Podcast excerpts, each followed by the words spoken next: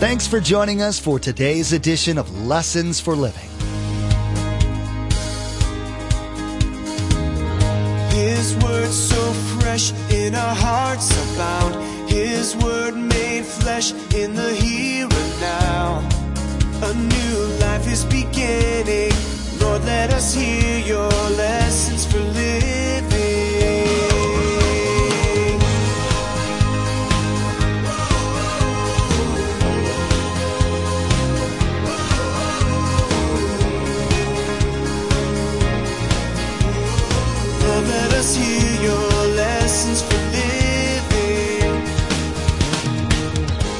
You're negative. You're always tearing people down. You're judgmental. You're harsh. There's no grace in you. Go ahead, throw it out. Mm, here it comes. And then you say, when do I get all these negative people talking to me and all that stuff? Hello? Verse 2 says, boomerang effect. Comes back to you.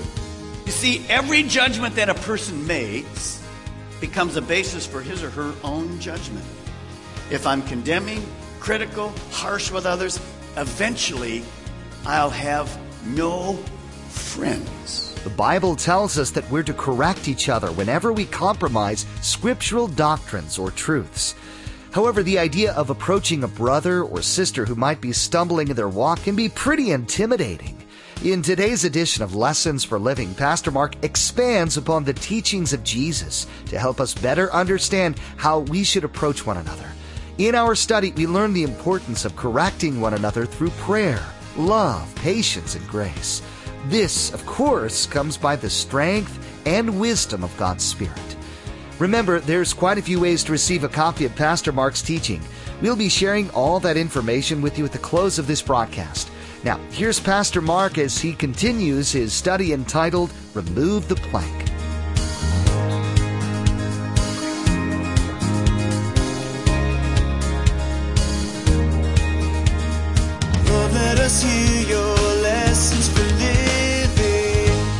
Cannot, unless you're very, very gifted, you cannot invite Mormons and Jehovah Witnesses into your home and try to debate them. Most of you aren't trained to do that. They're very well trained. They have almost all your questions backed up with false stuff. Of course, they have to come up and bring the Book of Mormon and so forth. So you can't do that. Now, they're wonderful people, but they're lost.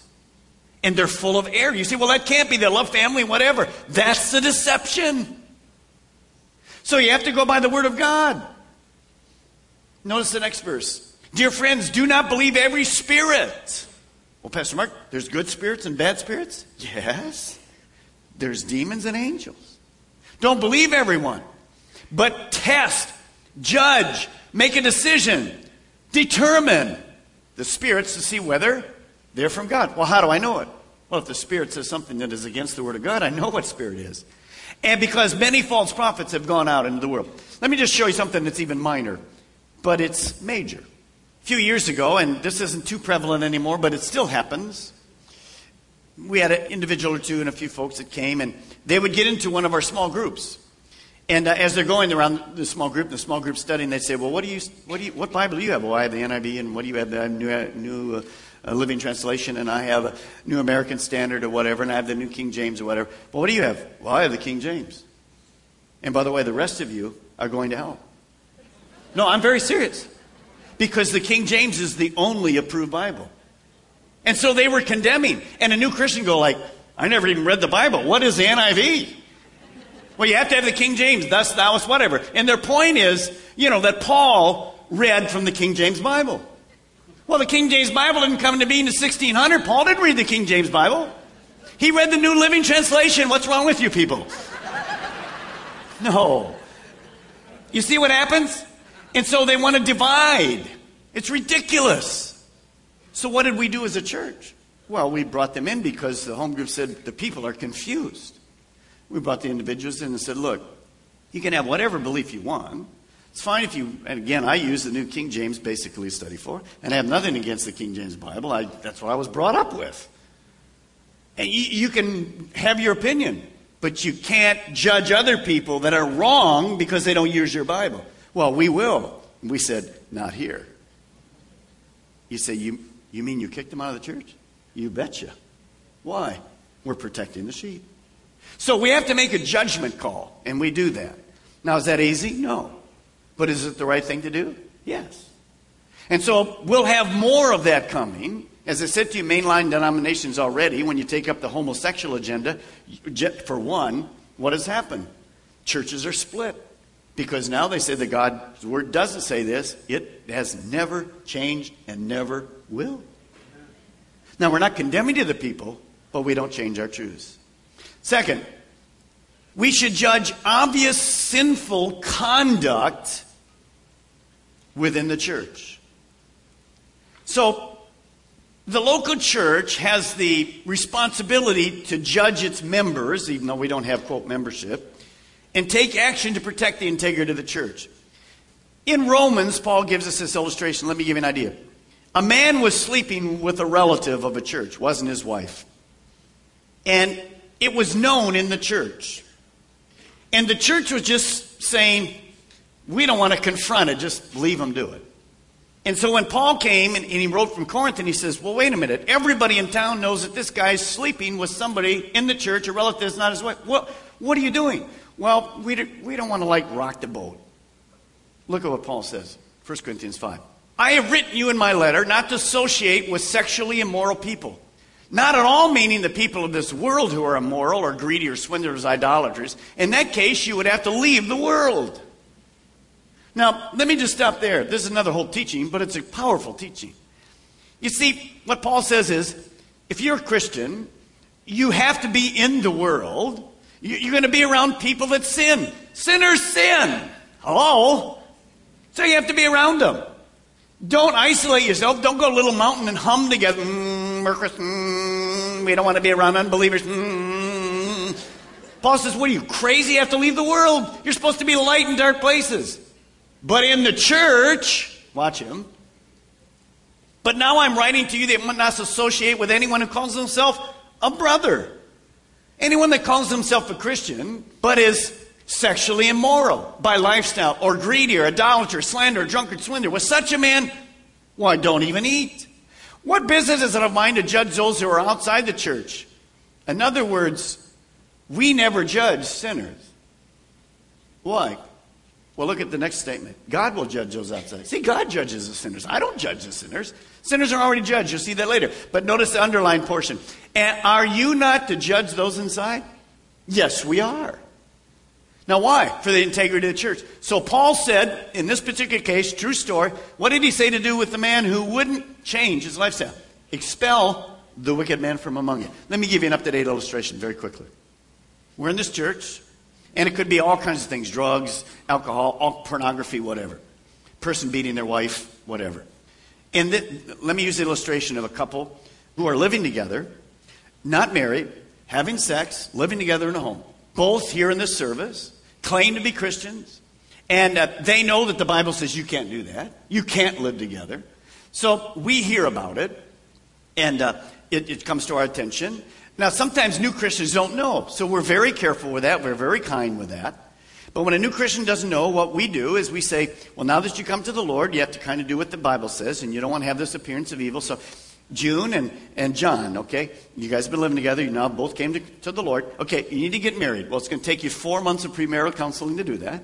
Okay? We'll go through, make sure that's the right person. But we'll separate you two. And we'll find a way to if you don't have a relative or friend that you can stay with for four months and you, whatever, you can keep the house and you guys can get together at night. If you got kids, you can be there and, and eat together for dinner, whatever, but you can't sleep together and you can't stay in the same room. So we do that very often in this church. Many of you provide homes or a room for somebody to do that. Over four or five months, they go, go to the thing, you get married, everything's kosher. Perfect. Well, let's say the couple says, well, we're not going to do that. Well, then they leave and they're still in the church and they come out one morning and uh, they come out of the house, and their, their neighbor next door says to them, uh, Hey, I see you guys like every Sunday morning you go somewhere. I've watched you. Where in the world are you going? Oh, we get out of this church, here, Calvary Chapel Melbourne. It's, it's incredible music. The, the teacher's pretty good. Some of the things a little funky, but he's pretty good. And, and we just love this church. And he said, Well, how long you and the missus been married? Oh, we're not married. We love each other. We're going to get around to it. Oh, you're not married. You know, I was raised, that's kind of why I left the church. I was raised that, that that's not right. According to the Bible. Yeah, but no problem. They accept you. Everything's perfectly fine. Really? Calvary Chapel is a good place. I mean, I can just live however I want come? Yeah. No. Why not? Because we've ruined the integrity of the Word of God. So, no, you cannot. There's no perfect people here. Careful how you just judged. Praise God, I don't love anybody. I've been married. Well, I've been married and we haven't had sex in 22 years with my wife, but we're doing just fine. Marriage tune up. Marriage tune up. Careful. Little oil. You need new oil for sure. I won't go any further, get in trouble. All right. So, what do we do to the couple? Well, we confront them lovingly. If they refuse, we say, you, sorry, you, you can't come to work. If you call yourself Christians, now if you're not a Christian and you're sleeping together, that's perfectly fine. We would expect that. But the more you come, the more you're going to hear the word and you're going to become a Christian. Then your lifestyle will change, just like all of us. So we would say to the person, sorry, you can't come here. You say, well, that's none of your business. Oh, it's very much our business. Because Paul says, protect the integrity of the church. Not perfect people, none, no perfect people here. So in this particular story, Paul says, expel the brother. The church did. If you go to Second Corinthians, which is a book written later, you know what happened? The man who was expelled came back to the church and said this I'm sorry. I've repented. It was hell living that lifestyle. Paul says, He's repented. It's true repentance. Invite him back into the church. Why? You remember the principle? God's always into restoration. If he wasn't, I wouldn't be teaching you, and there wouldn't be anybody in this building. Do you got it? So, you mean, Pastor Mike, today in this kind of society, that principle still applies? Well, sure it does. And that's why the church stays pure and isn't divided. We're not judgmental. We haven't decided the person's final judgment. That's God's. But we do go by the Word of God. And number three, we'll cover this when we get to Matthew 18. Let's say two of you as believers. By the way, somebody came to me in the second, uh, first service this morning. Perfect illustration. There's a dispute between two believers in this church. Families, people, parties, whatever, business, all kinds of situations. Well, Matthew 18 tells us that we have to make a decision. So before you go to the court, you come to the church. We don't force a decision, we just pray for wisdom. Now, look at Matthew 7 1 and verse 2 again. Do not judge, or you too will be judged. For in the same way you judge others, you will be judged. And with the measure you use, it will be measured to you. Right by verse 2, just write this word boomerang effect. What Jesus says is if I'm a negative, harsh, critical person, watch me. I'm a negative, harsh, critical person. I'm always tearing people down. Here's the boomerang. Wham! It's coming back to me, baby. And worse than it went out. That's what Jesus says. You're negative. You're always tearing people down. You're judgmental. You're harsh. There's no grace in you. Go ahead, throw it out. Mm-hmm, here it comes. And then you say, do I get all these negative people talking to me and all this stuff? Hello? Verse 2 says, boomerang effect. Comes back to you. You see, every judgment that a person makes becomes a basis for his or her own judgment. If I'm condemning, critical, harsh with others, eventually I'll have no friends. Why? People don't want to be torn down. They want to be built up. Many marriages are destroyed for this very principle. The husband or the wife just constantly tears down their spouse. Now, the problem is remember, marriage, two people are one. So while you're tearing down the woman or you're tearing down the husband, you just tore yourself down. Be careful. Now, I know some of you are going to say this to me Pastor Mark, I have the spiritual gift of tearing people down.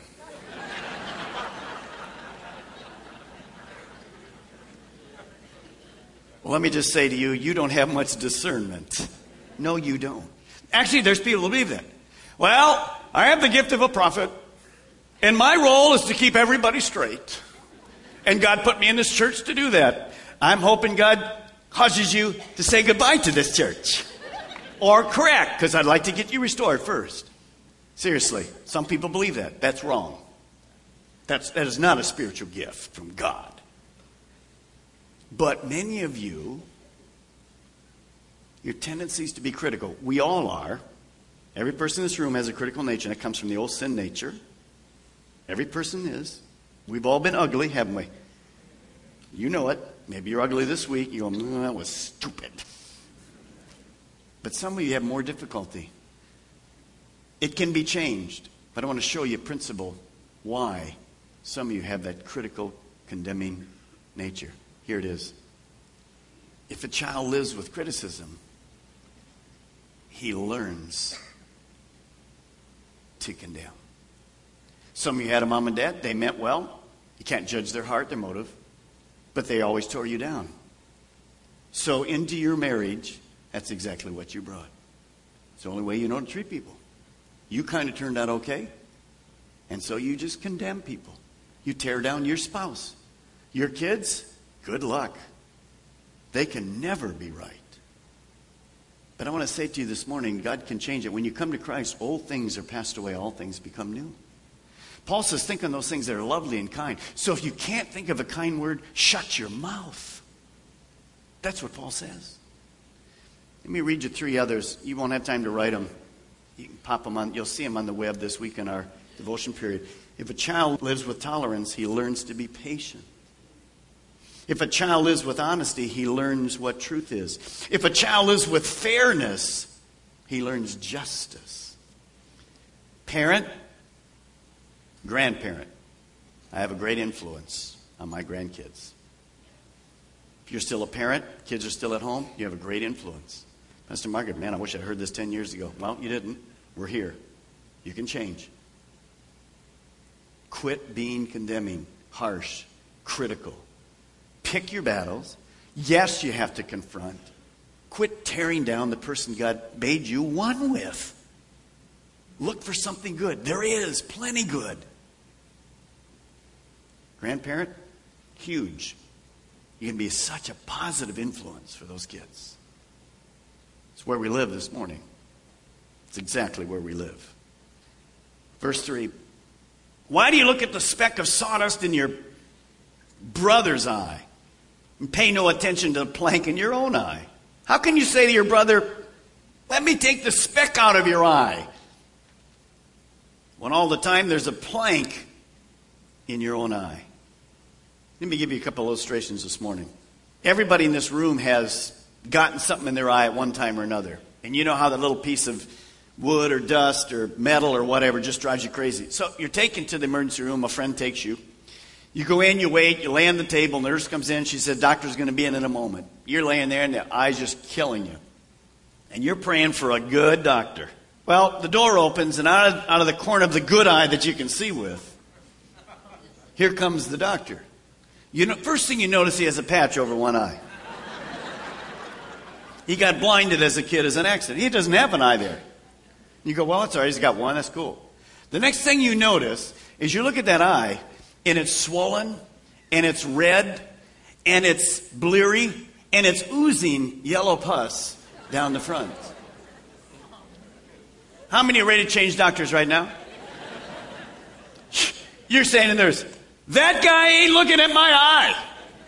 He couldn't see a thing. So the nurse says, All right, all right, all right, all right. Relax. I'll get another doctor.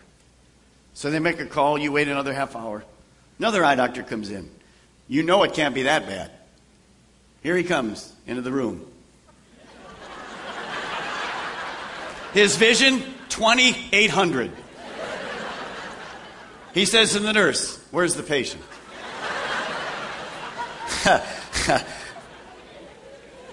You're going, Jesus, take me right now. Just, just take me right now. He comes over and he says, Nurse, where's the eye?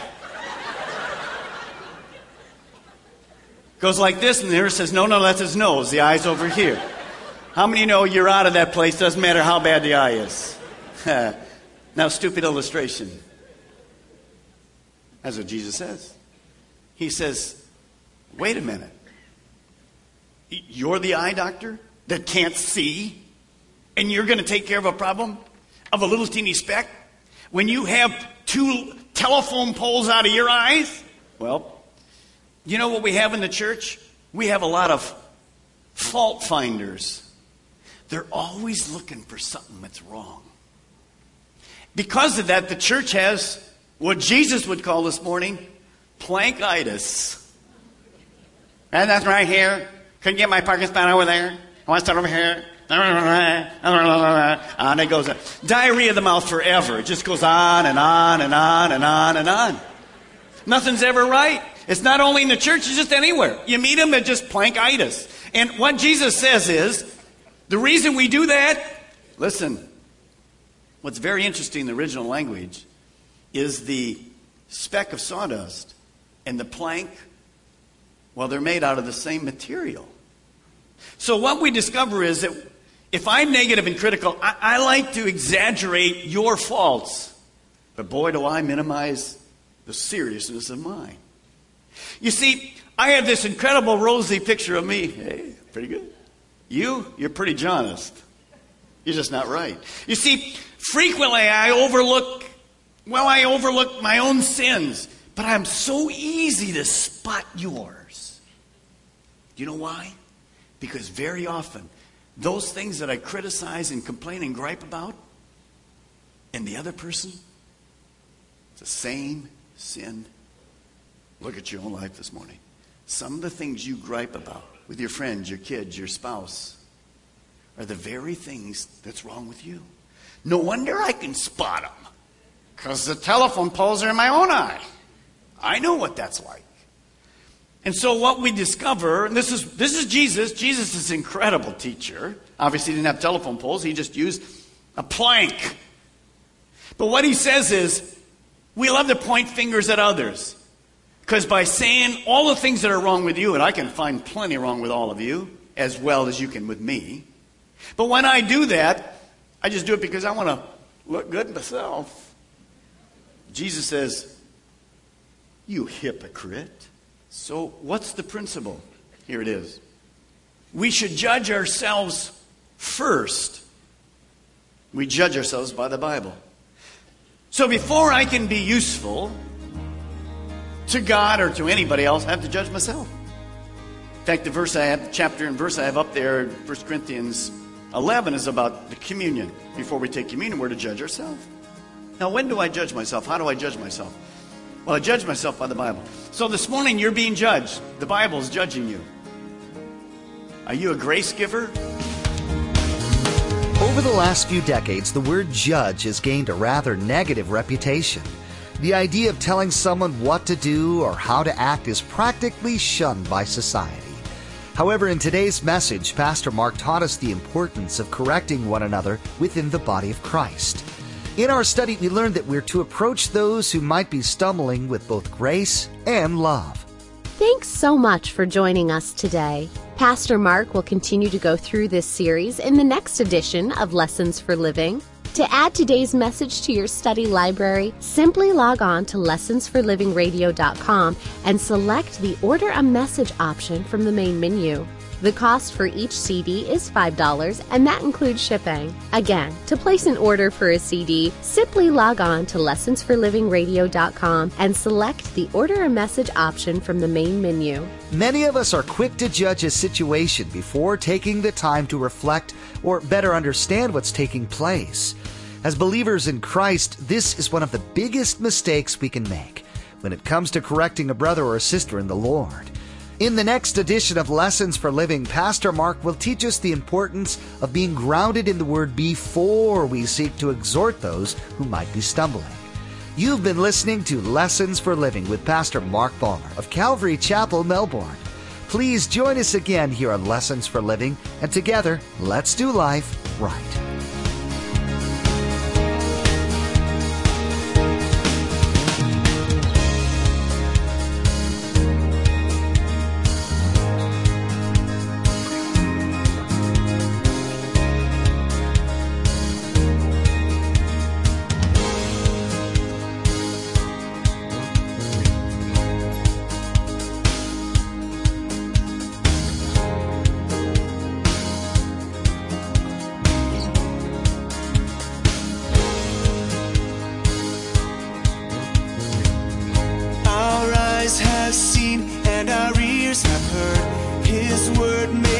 In a herd